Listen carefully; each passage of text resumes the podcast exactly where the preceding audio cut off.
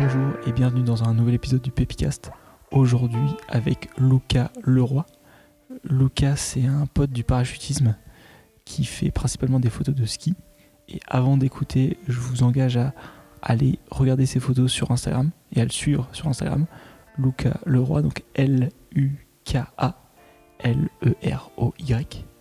Et on va donc parler beaucoup photos. Donc, premièrement, comment est-ce qu'il a commencé dans la photo? Et, euh, et, comment le fait de tricher un petit peu au début sur le matos lui a permis de développer son style personnel.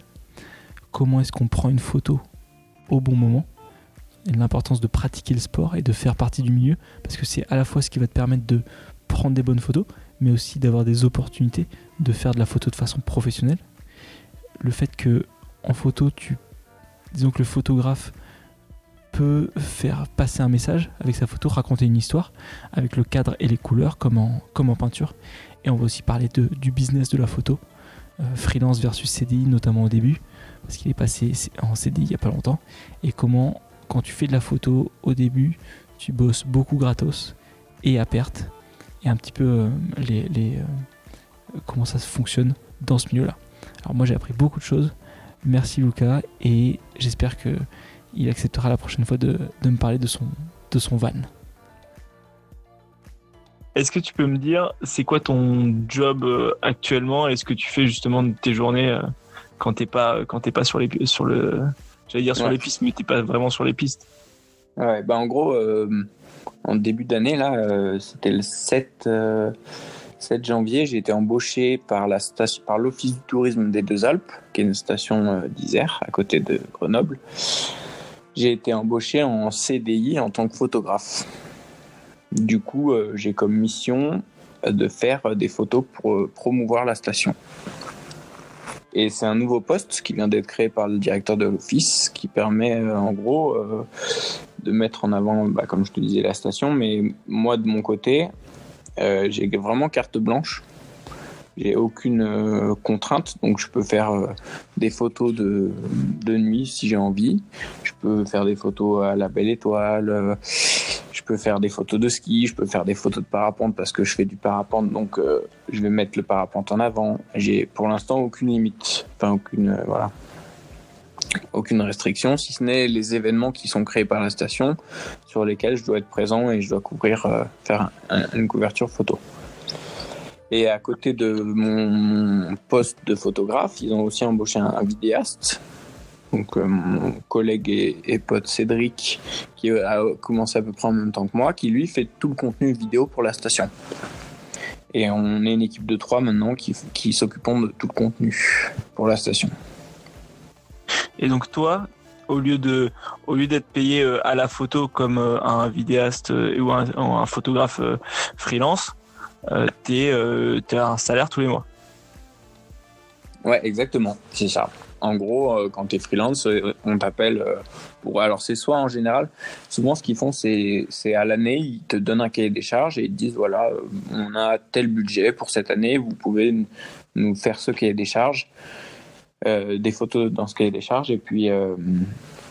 Et puis on peut travailler donc comme photographe, on peut travailler pour plusieurs stations qui nous proposent différents cahiers des charges à remplir pendant une année quoi.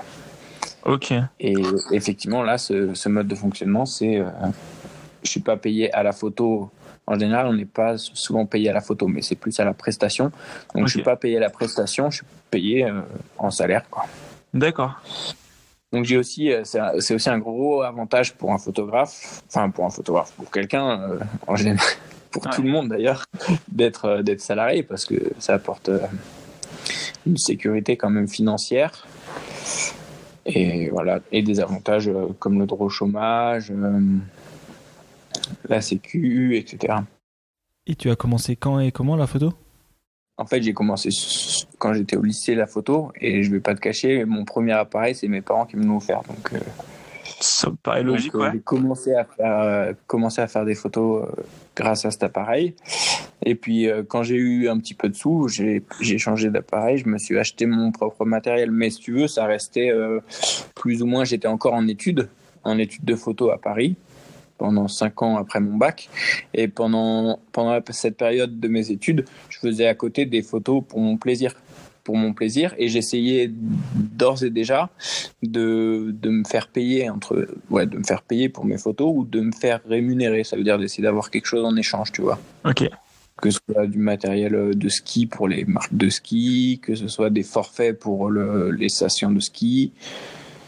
Voilà. Tout euh, j'essaie déjà de mettre en place si tu veux d'an- d'anticiper ce que le business plan que j'allais avoir euh, à la sortie de l'école et du coup, ces gains m'ont permis d'investir dans du matériel. Alors, c'est, c'est pas du matériel professionnel comme des photographes qui sont en agence et des photographes de sport. J'ai toujours essayé un peu de tricher par rapport au matériel, c'est-à-dire que j'ai acheté des objectifs euh, vraiment très particuliers qui étaient moins chers que les vrais objectifs qu'on est censé utiliser en sport.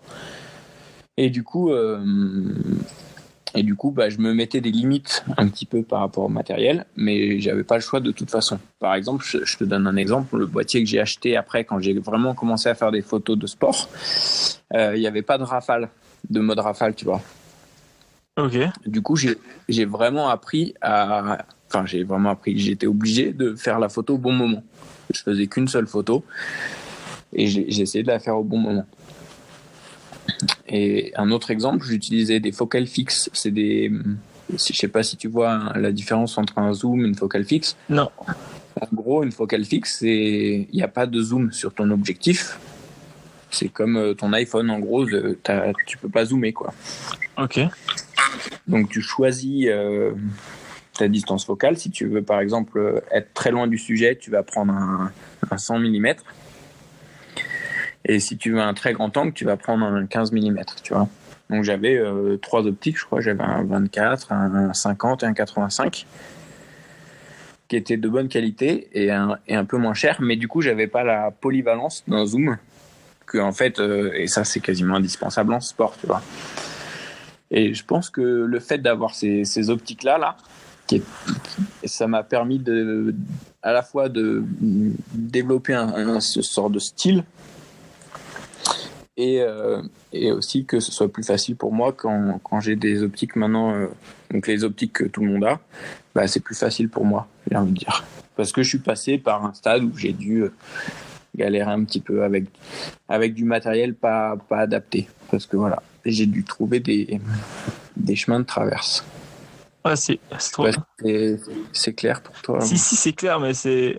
En fait, c'est trop cool parce que, effectivement, c'est le fait d'avoir une contrainte financière, ça t'a obligé à être plus créatif et à, du coup, à développer plus de compétences, voire des compétences même plus rapidement parce que tu avais justement cette contrainte. Ouais, ouais, en, en quelque sorte, ouais. Après, pas forcément de créativité, mais disons que ces optiques, ils ont quelque chose de, de particulier. Par exemple, la faible profondeur de champ, en fait. La profondeur des champs, c'est le fait qu'il y ait un premier plan qui soit flou, ton sujet qui soit en deuxième plan qui soit net, et l'arrière-plan qui soit flou. Et en fait, plus la profondeur de champ est faible, euh, plus ça met en valeur le sujet, et plus c'est, enfin en général, plus c'est joli. Et on l'a, on le retrouve avec ce type de d'optique. Et ça, il n'y a pas beaucoup de photographes qui utilisent ces optiques. Donc, ça fait que bah, j'ai une particularité entre entre guillemets quoi. Quelque chose qui me dénote des autres photographes, parce que c'est vrai qu'il il faut essayer de se dénoter. Ouais, c'est ça, c'est que tu es obligé, vu qu'il y a, il y a quand même relativement, enfin dis-moi si je me trompe, mais j'ai l'impression qu'il y a quand même beaucoup, beaucoup, beaucoup de concurrence. Ouais, ouais. Et du coup, tu es, obligé d'avoir un peu un style, une, une, une patte, une note particulière. Hmm. Ouais, et puis aussi, c'est c'est pas forcément par rapport à la concurrence, c'est aussi par rapport à toi, tu vois. As... Enfin, je, te dis toi, mais c'est ma construction en, en tant que photographe. Quand tu fais des photos, tu as envie qu'elles qu'elles se ressemblent et qu'elles aient une identité. C'est comme n'importe qui. Un, un, un, athlète, il va avoir son style de, de pratique de son sport. Il va, enfin, il va pratiquer son sport d'une certaine manière, qui n'est pas la même manière que Jean-Michel à côté, tu vois. tu peux pas éviter d'avoir une, une, approche personnelle de ta photo. Tu es tout le temps en train de réfléchir à, à comment faire tes photos et donc au, au, fur et à mesure, tu te crées un style. par exemple, je sais que j'adore faire des photos en contre-jour, tu vois, avec le soleil dans le cadre. Et il y a plein d'autres photographes qui vont me dire, mais t'es con, euh, c'est nul avec le soleil. Mais pourtant, euh, moi, c'est ce qui me fait kiffer, tu vois. Et, je vais souvent rechercher à, faire un cadre, enfin, à faire une photo de manière à ce qu'il y ait le soleil dans le cadre. Parce que ça va créer des ombres et tout ça. Enfin, voilà, moi, après, j'ai mon délire là-dessus, mais il y a d'autres photographes, ça va pas du, tout être ça. Et tu vois, ça, c'est pas du tout business. C'est juste, euh, c'est juste la façon dont, dont tu peux. Revenir sur ce que tu disais sur le côté où t'avais pas de rafale, comment est-ce que Ouais. comment tu tu dis tu prends la photo au bon moment?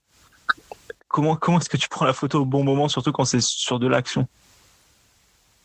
Bah déjà, tu as la partie matérielle où, tu en général, même sur les réflexes, tu as un tout petit décalage. Ou, en, ou en tout cas, tu t'habitues à, à savoir que qu'il faut appuyer à tel moment quand euh, tu veux la- avoir la photo à tel moment.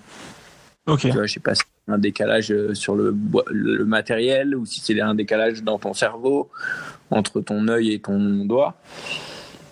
Mais euh, du coup, il y a, y a cette euh, habitude à prendre. Ouais. C'est en faisant des photos avec ton appareil, tu vas vite le voir. Et il y a aussi euh, le, le bon moment pour la, le- la photo. Tu vois, pour, la, pour le sport. Et ça, ça c'est aussi en pratiquant le sport. Ouais, pour moi, tu peux pas faire de photos de VTT si tu fais pas de VTT, tu vois. Si tu pratiques pas le sport, je suis un petit peu extrême en disant ça, mais euh, tu tu vas jamais euh, être bon et avoir les tu vois les, mecs qui voient les photos de vé- vé- vélo ou de ski, c'est des gens qui pratiquent et c'est des gens qui apprécient les beaux gestes qui sont faits en sport. Et si tu le prends pas au moment où, où les où les mecs ils kiffent, tu vois, il y a un moment où tu kiffes dans ton sport. Et si tu prends pas la photo qui représente ce moment, bah les gens ils vont ils vont pas te donner de crédibilité, tu vois. T'as un moment qui est cool en, en sport et qui fait kiffer du monde et et si tu si tu le représentes pas, bah c'est dommage parce que c'est ce moment qui est cool. Par exemple, quand tu fais de la poudreuse en ski, et ça sert à rien de faire le moment où tu changes entre deux virages, tu vois. C'est vraiment le moment où tu fais le virage et t'as la gerbe de neige qui est en train de voler. Tu prends de la neige euh, dans la figure parce qu'il y a plein de neige. Et donc, tu, tu vois, sur la photo, tu vois le mec qui est enseveli sous la neige et il y a juste euh, le bâton qui sort ou le masque euh, qui s'entre entreaperçoit. Et c'est ça qui est kiffant à la fois en tant que sportif de dire putain, j'ai fait ça, j'étais là, c'était trop bien et en tant que photographe de dire ouais j'ai réussi à faire cette photo elle est trop cool c'est le bon moment tu vois Et justement, pour être au, bon moment, je suppose que tu dois être au bon endroit et faire la préparation sur ton matos, à la fois d'être bien placé et d'avoir le matos bien réglé. bah ça c'est super variable en fonction de la photo que tu veux faire tu vois Euh, par exemple tu peux euh, partir en montagne avec un, un skieur et puis tu, tu vas juste faire la course que tu as à faire et toi tu vas essayer de faire en sorte de, de capter euh, ces moments tu vois sans, sans forcément planifier de, de photos parce que tu vas pas pouvoir tu vas surtout te concentrer sur la sécurité et puis il y a d'autres moments où tu vas aller en montagne exprès pour faire cette photo. Et du coup, tu vas aller à un endroit précis, tu vas te mettre à un endroit précis, tu vas avoir pris l'objectif qu'il faut, tu vas avoir pris le matériel euh, nécessaire si besoin. Mais c'est deux approches vraiment différentes. Et ça, c'est des choses que tu mixes en fonction de, de ce que tu veux faire, quoi, tu vois. Je vais essayer de te donner un exemple, deux exemples de, des, de ce que je t'ai expliqué juste avant. Euh, premier exemple, c'est tu pars en montagne, enfin tu pars euh, faire des photos avec des athlètes et euh, et tu t'es pas maître en fait de la photo que tu veux faire. C'est-à-dire que tu tu vas immortaliser un, une, une sorte de prouesse. Par exemple, euh, le printemps dernier, on est parti faire un sommet euh, en, en ski alpinisme dans les écrins, euh, qui s'appelle la barre des écrins. Et donc, euh, l'idée, c'était de monter euh, jusqu'au sommet 4000 mètres et de descendre sur une pente qui est assez, euh, assez raide en ski et après finir, euh, finir la course. Mais faire cette pente en ski, en fait. Et donc, on a fait un premier jour de montée pour aller dormir à un refuge. Et donc, le deuxième jour, on est parti super tôt de nuit. pour monter et arriver dans la matinée en haut. Et pendant qu'on montait, si tu veux, le soleil était en train de se lever et moi je regardais tout autour de moi, euh, qu'est-ce qu'on pouvait faire, euh, si là il y avait une photo intéressante. Et dans la montée, il y avait le lever de soleil et j'ai dit au gars qui était en train de monter avec moi, allez vous mettre euh, genre 20 mètres à droite et vous montez, au lieu de monter à côté de moi, vous montez 20 mètres à droite parce que bah, c'était pas dangereux et que à ce moment-là, j'ai vu qu'il y avait une belle photo à faire, tu vois. Pareil, on est arrivé en haut de cette montée et il y avait le soleil qui était en train de se lever sur la face et j'ai dit bougez pas. Euh, par exemple, je me suis pas dit euh, ah à telle heure il va y avoir le soleil sur la face, je vais faire la photo. Ça, j'ai juste vu, euh, c'est arrivé devant moi, j'ai fait la photo. Et puis à la fin, quand on du coup quand on a descendu cette cette pente là, c'était un peu verglacé. Donc l'idée c'était de pas rester trop enfin c'était un petit peu exposé, c'était de pas rester trop longtemps dedans. Et je me suis dit mais donc il y en a deux qui sont descendus et le, troisième avec qui je fais le, le plus souvent des photos qui descendait derrière moi. Je me suis dit c'est quand même con de pas faire de photos, euh, c'est c'est pour ça qu'on est monté. On a fait pas mal d'efforts, c'est con de pas faire de photos, tu vois. Donc je me suis arrêté dans la face, j'ai mis un, un système de sécurité et tout pour pour moi être en sécurité et j'ai demandé au gars de descendre. Et du coup j'ai pu faire une photo là.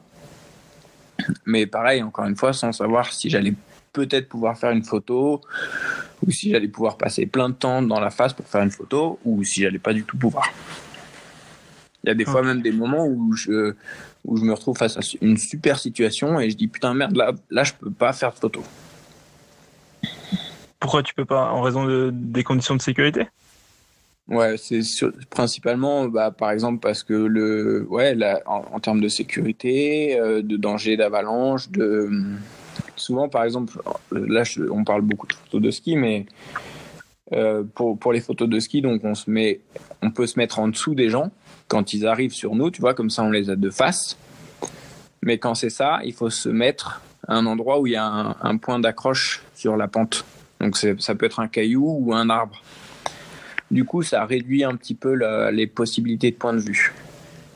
Et, on peut se dire, putain, là, je suis trop bien, je suis en plein milieu de la pente, il va y avoir une super belle photo avec la montagne en contre-jour et tout ça, mais c'est pas sécurisé et, du coup, euh, on ne fait pas, quoi. Ok, donc c'est à dire que toutes les photos qu'on voit avec un mec de face dans la, dans, la poudreuse en pleine descente, le photographe il est calé contre un caillou, contre un arbre ou contre un repère. Ouais, après, il y a souvent, il y a, peut-être des exceptions où, euh, où euh, il est en face ou, ou j'en sais rien, tu vois, mais, euh, mais généralement, ouais, on, essaie de prendre ces, ces règles de sécurité. Parce que sinon tu peux glisser en fait, vu que le. C'est quoi le risque en fait? Bah de de te prendre une avalanche dessus c'est surtout c'est surtout ouais, les avalanches bah je pourrais hum, si tu veux ce qu'on pourra faire c'est je sais pas si c'est jouable mais de te montrer les photos dont je parle parce que j'ai des photos dans la tête tu vois quand Ouais. je t'en parle et euh, je me rappelle que l'année dernière c'était super dangereux en termes d'avalanche c'est-à-dire qu'en fait chaque fois qu'on descendait dans une pente il y avait une mini avalanche qui partait Wow. et ça, on le savait, donc on, on était prudent là-dessus. On se, on se mettait euh, à côté des arbres et on shootait les mecs de, de face. Et moi, j'avais posé mon sac devant moi, j'étais euh, face à un arbre, j'avais posé mon sac devant moi, j'avais gardé mes skis et j'avais fait la photo du mec pap, qui, sautait, euh, qui sautait un rocher. Et en fait, ça a fait partir une mini avalanche. Et pour te donner un exemple, ça m'a enseveli jusqu'à la taille et mon sac, je l'ai retrouvé euh, 100 mètres plus bas. Tu vois alors que c'était juste un tout petit truc euh, et qu'on était préparé, si tu veux. Alors imagine un, une vraie avalanche, une vraie grosse avalanche, et sur quelque chose où, tu te fais surprendre, là c'est, tu meurs quoi. Tu meurs ou t'es mal. C'est vraiment super important. Peut-être on ne le voit pas euh, beaucoup dans les photos, mais il y a vraiment un aspect sécurité euh, important quand tu fais des photos comme ça, quoi. J'aimerais avoir ton avis sur le fait que quand on regarde une photo, on a l'impression qu'elle représente la réalité, alors que toi, en tant que photographe, tu peux te permettre de faire passer un message selon le cadre, les couleurs, etc. C'est ça aussi le charme de la photo. Grave. de, qui ait un cadre, qui ait un cadre et que du coup tu puisses montrer que ce que tu veux. Un outil comme, euh, comme euh, je sais pas, la peinture, tu vois, la peinture, tu peux tricher. S'il y a une voiture, euh, tu fais une peinture d'un paysage et une voiture en plein milieu, bah tu vas la virer, hein. enfin tu vas pas la peindre. quoi. Bah, c'est un peu pareil en photo sans forcément enlever des, enlever des éléments, mais, mais tu peux cadrer différemment pour, euh, pour montrer euh, juste une partie de la scène qui est bien plus cool que tout le reste. Ouais. Oui, ça attirer l'attention sur ce que tu veux mettre en valeur. Mm. Et toi, justement, par rapport à par rapport à, à ça, au côté euh, mise en valeur de ce que tu veux mettre en valeur et, et compétences pour faire ça, quelle est la part où tu, tu travailles avec l'appareil et quelle est la part derrière de travail euh, sur ordinateur derrière? Tu vois ce que je veux dire en termes de répartition de ton temps? Ouais, ouais. Bah, hum, avec l'appareil, euh, ça, ça va être un peu des réflexes, euh, des réflexes ou des, de la manière de travailler. Tu vois, on en revient au style du photographe. Ça veut dire que, bah, par exemple, peut-être tu vas cadrer. Ça, ça, ça c'est un, un tips pour les photographes de, de ski ou quoi. Quand tu sais, un- mec qui saute, Ouais. tu vas, tu vas laisser très peu de ciel juste au-dessus de lui, et du coup, ça, tu vas avoir l'impression qu'il saute plus haut que si tu mettais plus de ciel au- au-dessus de lui. Ok. Donc ça, c'est un truc que tu vas faire à la prise de vue. Tu vas dire bon bah je sais que je veux pas pas beaucoup de ciel au-dessus de lui. Et tu te prépares et tu cadres pour qu'il y ait pas beaucoup de ciel. Et après euh, en en retouche euh, pure et dure, ça veut dire enlever des choses euh, dans la photo. Ça, euh, je le fais vraiment très rarement. C'est surtout sur de la publicité où là où là tu peux te permettre de mentir en fait. Ok. Je vais pas, par exemple, remonter le mec dans l'image, le détourer et le remonter pour euh, faire croire qu'il a fait un plus gros saut. Hmm. Par contre, euh, sur une pub, euh, une publicité pour les deux Alpes, je vais peut-être euh, effacer, euh, je sais pas moi, un mec en ski qui skie mal à côté des, des deux gars qui sont en train de faire des super belles courbes. ok, d'accord. Ouais. Tu vois? Parce qu'on est là pour promouvoir euh, du, du beau ski et du bon ski, alors que quand je vais faire moi mes photos un petit peu plus personnelles en, en montagne, en ski, randonnée, comme je t'expliquais tout, tout à l'heure, on est plus sur euh, montrer la performance. Donc si tu retouches la performance, bah ça n'a plus aucun sens quoi. C'est, c'est- il faut surtout pas euh, retoucher euh, la performance de l'athlète. Sinon, voilà, ça, pour moi, ça, pour, et je pense pour tous les Ouais. autres photographes, ça n'a plus aucun sens. Parce que Tu pourrais très bien mettre un, un mec en train de grimper dans, dans un gymnase à 2 mètres du sol, t'effaces tout le gymnase et tu mets euh, Ouais. l'Everest en arrière-plan, tu vois. ouais, non, c'est clair. Et effectivement, ça, ça peut se faire. On peut imaginer que ça se fasse en pub parce qu'on est là pour promouvoir des vêtements euh, qui vont aller sur l'Everest, etc., etc. Mais quand il s'agit de montrer, euh, bah, comme tu vois, une aventure comme on avait fait euh, cette histoire de sommet où on était monté, skié, etc. Ça n'a pas intérêt de faire en sorte que la pente soit plus longue. Tu vois, retoucher la pente pour montrer qu'elle est plus longue parce que parce que les gens connaissent cette pente, ils savent que ils vont voir la pente Hmm. plus longue, ils vont dire Ouais. Qu'est-ce que c'est ce délire? Il y a, il y a un côté, euh, ta, ta, ta street credibility derrière aussi. Ah, complètement, ouais, complètement. Et tu vois, tu fais un- une photogra- une photo avec un, un athlète comme ça, il va te regarder, il va dire bon, Ouais. bah, j'arrête de faire des photos. Oui, parce toi, que lui ça sert à rien. Je vais pas me faire chier à faire euh, un truc euh, dur. Si toi tu l'exagères, si tu le fais en faux, si tu le. Ouais, parce qu'il y a, il y a sa street credibility à lui aussi, ouais. Ouais, parce Voilà. que, en fait, tu vois, moi, de l'extérieur, le monde de la photo, auquel je suis le plus confronté, au-delà des magazines euh, de, de, de sport que je regarde un peu, c'est plus la photo, ouais, de, de pub que tu vois, où tout est retouché, ou comme tu dis, si je veux faire une pub pour des vêtements de, de, de sport, je vais prendre un mec dans un gymnase et je vais mettre l'Everest en, en fond. Et pareil, sur, euh, Ouais. sur YouTube, tu vois tellement de tutos sur euh, comment euh, photoshopper tout ce que tu veux que je sais pas à quel point, tu vois, sur les, ne serait-ce que sur Instagram, Mm. tu peux avoir des, des gens qui prennent une photo de base qui est totalement euh, normale basique, mais qui derrière va être retouché en termes de, je sais pas, en termes de saturation, en termes de couleur du ciel et de couleur de l'eau, qui va rendre le truc totalement exceptionnel. Alors moi, ça, je le fais aussi. Euh, la, retouche colorimétrique et la retouche des tons. Donc ça veut dire euh, choisir de rendre la photo plus sombre, plus claire, de changer la, la couleur de la photo, peut-être de la rendre euh, plus claire dans certaines parties. Ça, pour moi, ça fait aussi partie de l'interprétation du photographe. Il y a un moment où tu comment dire, où tu racontes une histoire avec ton objectif selon l'angle que tu vas prendre, le, où est-ce que tu mets ton focus et où est-ce que tu vas poser ton cadre. Et ensuite, la deuxième partie de l'histoire, elle se passe derrière ton écran mm. quand tu choisis un petit peu les couleurs. Ouais, exactement, ouais. Si tu veux, si tu veux que ça paraisse chaud, si tu veux que les gens qui voient ta photo aient l'impression qu'il fasse froid à ce moment-là. Toi, dans ta réflexion et dans ton travail derrière, je veux dire, dans les heures que tu passes à, à réfléchir et à travailler tes photos, il y a plus d'heures qui sont passées derrière l'ordinateur pour justement travailler les couleurs ou plus d'heures qui sont passées euh, derrière l'objectif pour prendre les photos et c'est super dur parce que ça, tu peux faire plein de trucs derrière l'objectif. Tu, tu peux passer ta journée euh, de ski derrière l'objectif, mais au final, tu vas avoir trois photos. quoi. donc, comment quantifier ça? En gros, euh, j'ai envie de te dire, je vais passer 2-3 euh, heures pour 2-3 heures à retoucher une cinquantaine d'images. Si je fais une journée et je fais 50 images qui sont bien, je vais passer euh, trois heures à les retoucher. Si c'est pas des, s'il n'y a pas de choses compliquées, si, si c'est, ça reste euh, de la photo, euh, on va dire de, de, sport où, on est là pour montrer l'action qui se passe où il n'y a pas de retouche. Là, quand je te dis retouche, c'est pas supprimer des détails.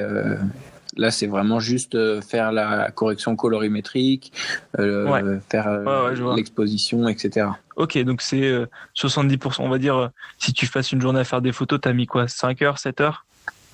Ok, donc tu es à 70% de ton temps sur, sur l'objectif parce qu'il y a le côté physique où tu dois te déplacer aussi et, faire, et faire ta course. Et après, tu as 30% derrière pour retoucher. Tout à fait. Et ça dépend aussi des situations. Si tu es un peu en urgence et que tu peux pas te permettre, par exemple, sur des événements, tu ne peux pas te permettre de passer deux heures sur euh, la retouche, et eh ben tu vas pas du tout les retoucher. Tu vas les laisser telles quelles. Et du coup, tu vas avoir 100% du temps derrière l'objectif. Et après, en plus, tu as aussi le temps. Et inversement, si, si par contre tu, tu, penses à une image en particulier, tu vas passer 10 euh, minutes à la faire et par contre, après, euh, je sais pas, 10 ah, heures à, la, à la retoucher. Un, exemple, j'avais dans la tête, j'ai fait des photos pour Airspace, tu sais, le tunnel pour le, pour le parachute. Et je voulais faire une photo Black Friday. Donc l'idée, c'était d'avoir une d'un mec qui fait du, du vol en okay. dans le noir. Et donc, on a, on, a, on a préparé le tunnel, on a éteint toutes les lumières et tout ça. On allait faire une photo avec un flash d'un mec qui volait dans le noir elle était bien, mais on voyait encore en fait euh, tout l'environnement du tunnel, le filet, le, poste où on gère la, la vitesse du vent, etc. Donc j'ai passé une journée après sur cette unique photo pour euh, tout effacer. Ça veut dire enlever, enfin tout effacer, pas tout effacer, mais assombrir les parties où où je voulais pas qu'on aperçoive ce qu'il y avait et retoucher par exemple tous les petits reflets parasites sur le casque.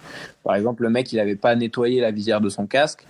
J'ai enlevé toutes les pellicules qu'il avait, les pellicules de cheveux qu'il avait laissées, qui sur la visière de son casque, tu vois. Et ça, ça m'a pris une heure parce que j'ai Est-ce que tu t'es détesté en me disant si seulement je lui avais dit ça? Non, mais tu vois, maintenant, je m'en rappelle. Je sais que dès que je vais faire avec des mecs, je vais vérifier leur visière si elle est. Ok. Je, je, me, je me rappellerai de, de, de, nettoyer la visière de mon casque, ouais. Ouais, où il y a d'autres exemples, où par exemple, euh, sur les skis, euh, avec, enfin, sur la marque de ski euh, avec laquelle je travaille, Zag, les, les designs des skis, en fait, ils ont un sens. Ça veut dire qu'il faut bien, il y a un pied droit, un pied gauche et du coup ça écrit euh, Zag devant sur les skis. Et en gros, si le, mec se trompe de pied, euh, ça casse tout le, design, tu vois, ça correspond plus. Et du coup, tu peux passer une journée de photos avec les skis euh, à l'envers. Tu vas envoyer les photos au client et le gars il va te dire bah il y en a aucune que je peux utiliser. Même si c'est les meilleures photos du monde, les skis sont à l'envers, ça, ça, ça vaut rien quoi. Donc là ça va parce que je peux, j'ai pu le gérer en retouche, mais il y a des trucs où c'est, Ouais. c'est, voilà, faut faire attention quoi. Et, mais c'est de toute façon en, en faisant les conneries tu vas t'en rappeler. Tu vas Ouais, parce que en fait, c'est ça. Moi, j'ai essayé de voir un peu à quoi ressemble ton ton job, et je me dis, il y a effectivement 70%, hein, on va dire à peu près, de, de temps euh, derrière l'objectif, dehors à prendre les photos, 30% sur la retouche. Mais après, il y a aussi tout le côté où tu dois faire ton ton apprentissage en fonction des erreurs que tu as faites et de faire ta planification aussi pour la pro- pour la prochaine fois. Quand tu dois tout éteindre, vérifier euh, la visière du mec, vérifier que ton tête il est skié au bon endroit, enfin, t'as toute ta checklist à faire, tout ça c'est la prep. Tu vois, si on, on reprend tout, il y a aussi la veille technologique, surveiller un petit peu les, les nouvelles technologies euh, d'appareils photo pour pour pas être à, à la rue, à been euh, en termes de photos. Il y a aussi Ouais. le, le démarchage client pour euh, trouver de- des autres clients. Il y a aussi le, ta visibilité à la fois sur les réseaux sociaux et, euh, et via, via des gens que tu connais. Ça veut dire que tu vas euh, aller voir ces, gens, leur parler de ton travail. euh, Il n'y a vraiment pas que l'aspect production de photos. Ça, c'est juste une toute petite partie du métier de photographe, tu vois. Derrière, tu as aussi l'indexation des photos. Il faut les enregistrer, tes photos. Tu les sauvegardes sur euh, trois disques différents. Tu les, tu les renommes d'une certaine manière. Tu les ranges dans des dossiers. Il faut réfléchir à la manière dont tu les ranges dans des dossiers. Tu vois, pour, de manière à ce que tu, si tu cherches une photo en particulier, tu puisses la retrouver rapidement. Et tout ça, ça prend beaucoup, beaucoup, beaucoup plus de temps. Oui, parce que ça fait partie des questions que je voulais te poser aussi, c'est que surtout en tant que photographe, tu as, un côté euh, entrepreneurial très fort où tu dois effectivement euh, faire ta promotion de ton travail et l'archiver parce que euh, tu peux effectivement avoir besoin d'une photo que tu as prise il y a deux ans, pouvoir la retrouver euh, et puis continuer à, te for- à effectivement à faire évoluer ton matos, faire évoluer tes compétences, euh, faire évoluer ton réseau et, euh, et tes clients. Et, et du coup, c'est vrai que ouais, tu, du coup, c'est un truc sur lequel je, je pense que tu ouais, as, aussi beaucoup évolué, beaucoup apprendre à chaque fois. En fait, à chaque mission, tu te dis. Ouais, si tu veux mon retour d'expérience là-dessus, euh, bah, à l'école, euh, j'ai fait donc une école de photo. hein. J'ai fait un master euh, photographie à l'école Louis Lumière à Paris. C'est pour ça que je suis venu à Paris euh, et que je suis parti des montagnes quelque temps.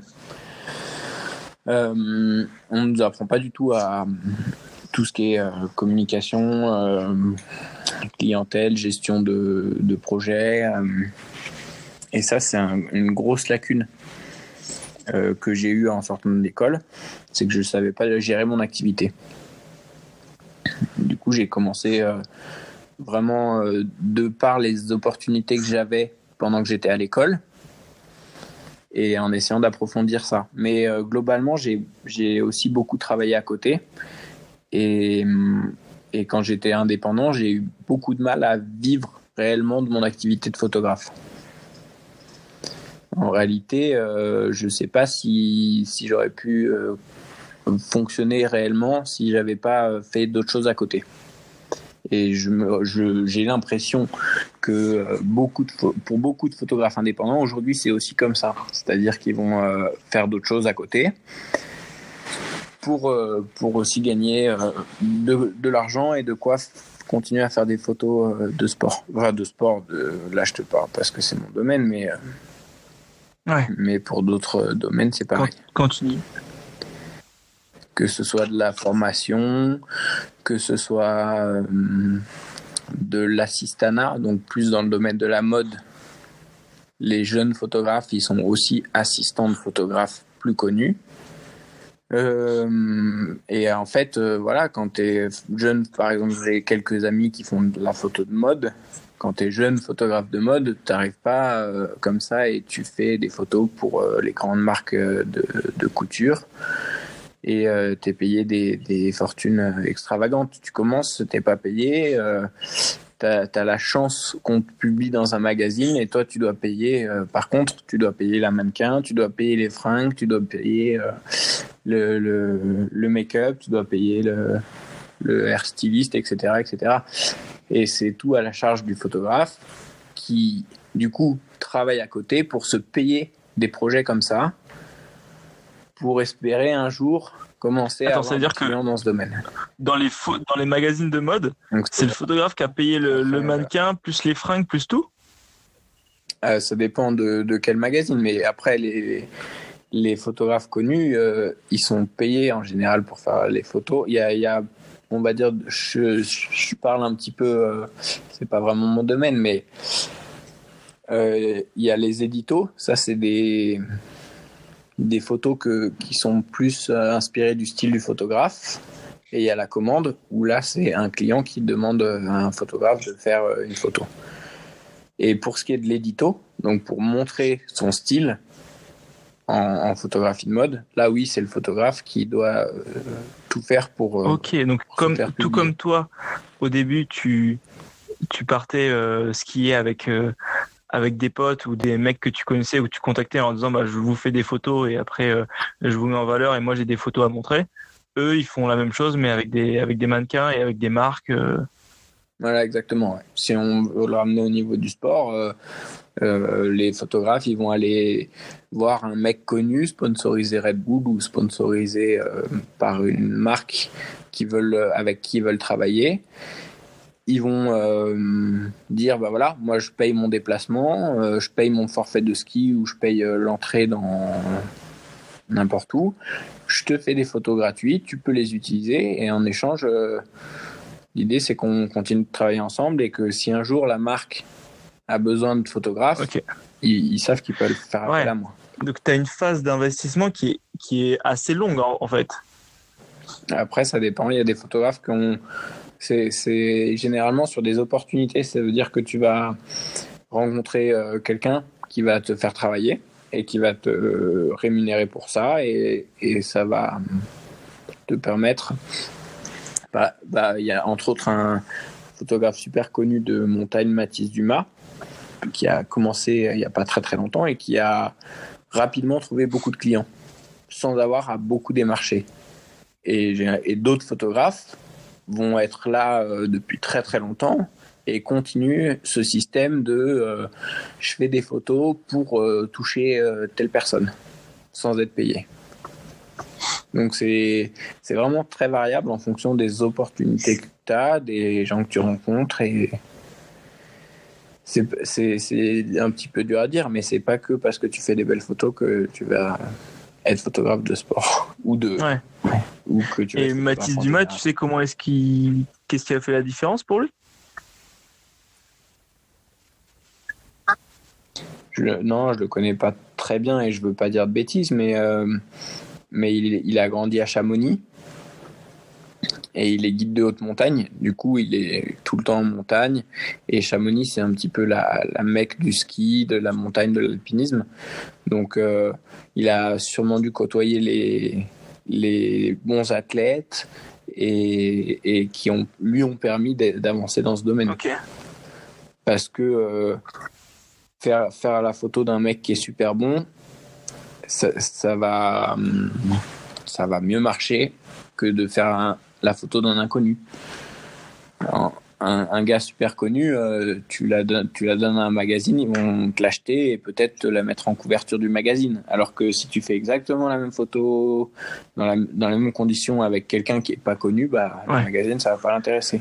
Ouais, c'est un peu comme dans le comme, comme dans le show business quoi. Je sais pas si t'es pas à Hollywood et tout, il vaut mieux que tu ailles un peu à Hollywood pour fra- pour euh, faire du réseau aussi et dans les bonnes conditions et t'exposer un peu à la chance. Ouais, après, comme c'est. Oui, c'est du, c'est du réseau, mais c'est aussi euh, euh, faire partie du milieu, si tu veux. Ça veut dire que, comme je te disais, tu peux pas faire des photos de, de, d'un sport si tu ne le pratiques pas et si t'es pas dans le milieu de ce sport. Tu vois, sur Instagram, quand je mets des photos de ski, j'ai plus de, d'audience que quand je vais mettre une photo euh, de. Ouais. je sais pas, de mon, mon repas, tu vois. Parce que. euh, l'audience que j'ai, le milieu à, à qui je, je m'adresse c'est le milieu du ski. Ouais, tout à fait. Et, et, et mon but euh, dans, dans la photographie, c'est de faire partie de ce milieu. Ouais, c'est ça. Ton but, c'est de me enfin, que les gens que les gens euh, quand quand euh, ils parlent de Luca ils sachent que Ok. voilà, c'est un photographe de ski il fait, des photos de ski euh, il, fait du ski il connaît les gens qui font euh, du ski il, voilà c'est enfin c'est je sais pas comment te ton image de marque, c'est tu es un photographe skieur, photographe de ski. Après, j'aimerais aussi beaucoup faire euh, du parachute et tu vois, c'est c'est difficile parce que du coup, ça demande de s'intégrer aussi dans ce milieu, de, enfin, de s'intégrer, de, de mettre en avant le fait que tu sois un photographe dans ce milieu. Ça veut dire que tu as les compétences à la fois en photographie, à la fois en sport, à la fois en euh, connaître les gens bah, avec qui tu vas discuter. Par exemple, euh, les magazines, les, les fédérations. Ah ouais, à chaque fois, tu as tout un effort effectivement de, de rentrer dans le milieu. Parce que simplement, c'est pas uniquement de, c'est pas uniquement du showbiz, euh, du fait de connaître telle personne euh, va te permettre d'accéder à ça. Ça, ça. ça joue un petit peu, effectivement, hein, je vais pas te le cacher. Mais c'est aussi que bah, si tu, tu travailles dans un milieu et que tu connais pas les gens à qui tu t'adresses, Ouais. super délicat, c'est même pas jouable. Je prends un exemple, il y a un événement où euh, il y a plusieurs athlètes qui font leur performance euh, tour à tour. Et euh, quand tu es photographe, il faut savoir euh, qui est le. Et, faire vraiment attention parce que euh, généralement, c'est les photos du leader qui vont ressortir. Si le mec gagne, on va. Ça, marche beaucoup en football. Si, euh, si tu as une photo de, du buteur du match, eh ben, c'est elle qui va sortir. C'est pas la belle photo de de- d'un tacle ou quoi, c'est la photo du buteur. c'est logique. Donc il y a aussi le fait de bah tu fais du tu fais des photos de football, faut que tu connaisses tous les joueurs, faut que tu saches que tu vas avoir besoin d'une s'il y a un but, s'il y a une victoire, s'il y a un but, il faut que tu aies la photo du mec qui sont en train de tirer le ballon quand euh, quand euh, ça va être l'action du but et si c'est la victoire de l'équipe, il faut que tu aies la photo du mec en train de célébrer quoi. Pour ça, ça demande beaucoup de de connaissance du milieu. Ok. Et c'est euh, pour ça que du coup je fais pas de photos de foot parce que je connais pas euh, qui est qui et, et les classements, etc. Ouais, logique. Ok. Grave, hein. Bah écoute, euh, merci, franchement merci, c'est trop stylé. Et, euh, et je te dis, je te dis rendez-vous bientôt pour, le, pour la, la partie 2. Allez, ça marche. Allez mec, et en fait tu, tu, tu manges toujours euh, tu manges toujours vegan? Ah, il faudra qu'on en reparle dans le deuxième épisode, mais euh, je mange toujours végétarien. Ah ok, ouais. végétarien, ça marche, c'est noté. Euh, ok, bah écoute, on, parle, on, parlera, on, parlera, on parlera un petit peu bouffe, ouais. On parlera van, on Grave. parlera bouffe. Ça marche, bon bah à la prochaine alors. Ciao. Et voilà, j'espère que ça vous a plu. Il est 1h du mat. On est le 29 mai 2019 au moment où j'édite ce podcast. C'est le mariage de Perrine et Amour dans pas longtemps. Je leur dédie ce, podcast.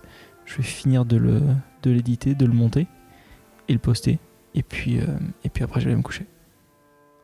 Si ça vous a plu, abonnez-vous sur Apple Podcast et laissez-moi des, des commentaires et mettez, mettez une note s'il vous plaît. Ça m'aidera beaucoup.